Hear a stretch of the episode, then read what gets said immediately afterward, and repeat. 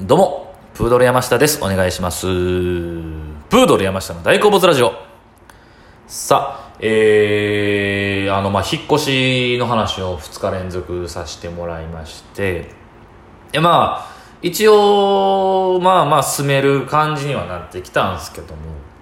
またね、あの、なかなか物が揃ってなくて、で、今日もちょっと、えー、いろいろ物見て回ったりとかして、で、まあね、その、楽しいのもあるんですけど、で、まあちょっとね、あの、給付金もとかも入って、まあまあある程度のものを買い揃えられたりはできていいんですけど、まあ一日中いろんなとこうろうろするんで、まあちょっとね、疲れたなみたいな、まあいい疲れ疲れではあるんですけども、まあそんなんがあって。で、テレビもね、え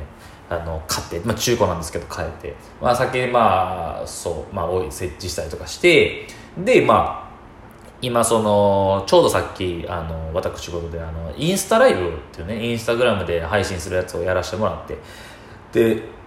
まあその別に何人気なくやる時もあるんですけども基本的にその僕ら芸人でライブお笑いライブに来てほしいっ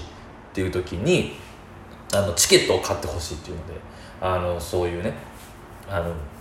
買ってくださいみたいな、えーぜひお願いしますみたいなのをね、えー前までようやってたんですよ。で、久しぶりにそのまあコロナがけでそうライブでお客さん入れるライブをできるっていうので、えーで、しかもその売り上げがやっぱりね、あんまりよろしくない時にやっぱやるんですよね。どうしてもやっぱそれで。それでコメントとか DM とかでチケットお願いしますみたいなのがたまにあるので、そうそうそう、やるっていうね。まあそういう話はしたか、この間。そうか。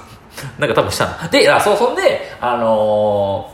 えー、さっきね、拓郎の木村バンドっていうね、えー、その焼きそばパンっていうライブの、えー、同期の、えー仲間、えー、もう拓郎ってさ結構ね、テレビとかでも出てる、もうね、漫才でも賞レースとかの決勝で残ってる、まあ、面白いコンビで、で、まあ、ライバルでもあるんですけど、まあ、その拓郎の木村が同期で、それと二人で、コラボでね、インスタライブをさせてもらってて、そうそうそう。で、まあ、ちょうど終わって。で、まあ、なんかその、さっきしてた話の中からこう、思い、だからさっき、まるまる1時間ずっと喋った直後なんですね、今。そう。で、まあ、その時してた話とかの中でこう、思い出しながら喋って、あ、改めてこうやなって思ったこととかあったんで、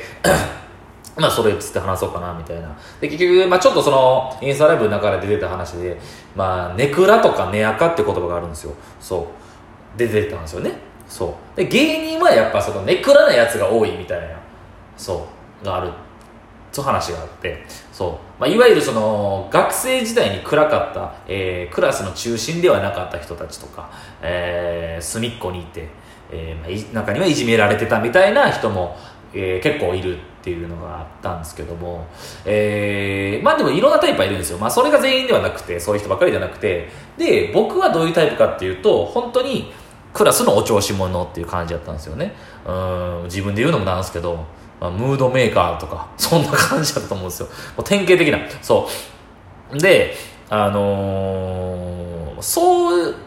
いう人って、なんか、僕のイメージというか、その、芸人にもそういう人はいるんですけど、もちろん。ただ、NSC 入って芸人になって、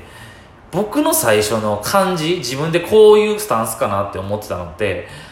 なんかその、そういう調子乗ってわーって人前でやっておもろいやろみたいなやるやつめっちゃおもんないって思ってたんですよ。それはまあまあ別に今も思ってるんですけど、でも、そういうなんかそのクラスの中心で、ムードメーカーでみたいなやつほど大したことないやんけみたいなって思ってて、うん、その、多分ほんまは違うのに、そっち側にその、なんていうの、ちょっと、ひねくれた角度で見る、ネクラな方、まあ分かりやすく言うと、まあ大きく二つに分けるとですね、まあまあいろんなタイプはありますけど、大きく二つに分けると、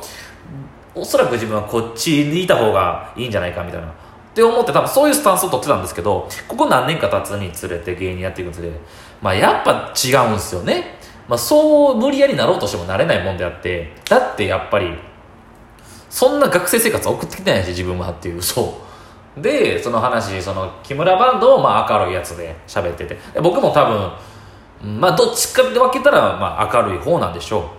くよくよしないし、実際。そんなに。もうなんとかなるわとか。まあ、たまあまあ、ある、落ち込むことはもちろんありますけど、うん、でもまあまあ、基本的にはネガティブな方ではないかなと思います。で、そう。で、まあだからその、で、振り返った時にさっきその学生時代の話とかして、で、やっぱりその、自分は、その、暗いというかそのクラスの隅っこにおるようなおとなしい彦っていうんですかね、まあ、言葉難しいですけどこの辺、まあ、そういう人たちとはでは違うんですよね。だからそのその話の中で僕はその、まあ、大学の時ね僕大学1回生の時にそんな大きくない大学なんですけどあのー、イベントなんか人を集めてやりたいなと思ってそう。でやっとったんですよ。あのでできんかなと思って。その時 SNS とかもないし LINE とかもまだなくて。まあ携帯スマホあったかな。まあまあまああって。あ1323年前か。でその時にあのいろんなね学科の教室とかに行ってね 声かけて「こんなんやらへん」っつって、まあ、何をやるかっつったら、まあ、運動会みたいなことやりたくて。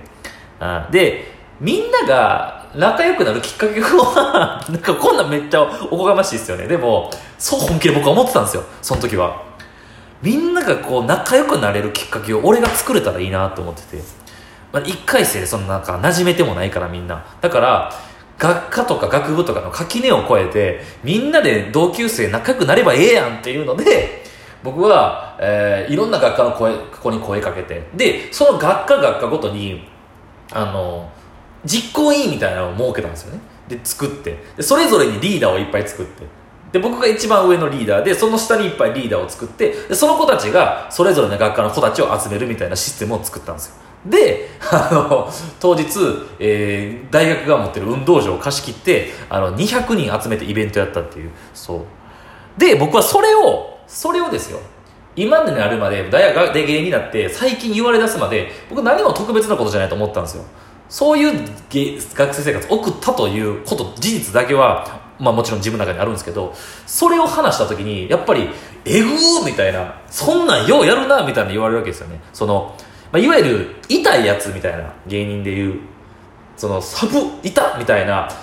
側の人間なんですよね多分芸人の感覚で言ったら、まあ、この感じってその一般の人には分かりづらいかもしれないですけどそっちなんですよねだからでもでそのいろいろ先話に戻るんですけどで僕はこういうやつなんやなっていうのがあそういえばそういうやつやったわっていう。でもう一個先インスタライブでも話したんですけどあのそれと同じようにあの運動会もあってその大学が、えー、開く運動会があって珍しい大学なんですけど。でそんな大きいも大きくないんでね。でその運動で大学がねあの体育学部があるところにあのそのトラックがめちゃくちゃ大きいとこあるんですよ。とか体育館とか設備がめちゃくちゃ整っててそこでみんなでいろんな競技するみたいな。で大学中の子が集まってそれで、まあ、参加しない子ももちろんおるんですけどその1000人ぐらいいる前で僕は一人で司会進行したっていうそうとかね。そう。じゃ僕はだから自分は目立目立つのが好きやったんで昔からそうなんですよ、まあ、幼稚園ぐらいの時からもうあのお遊戯会とか劇の主役ですし小学校の時も応援団長やし中学の時もなんかそなんか送る会かなんかみんなの前でなんか全校生徒の前で歌歌ったりとか。高校の時も学祭の実行委員とか。なんかやりたいタイプなんですよねずっと。そう。でなんか僕ねそうこの間全然忘れてたんですけどあのなんかそのあこれラジオトークであのあ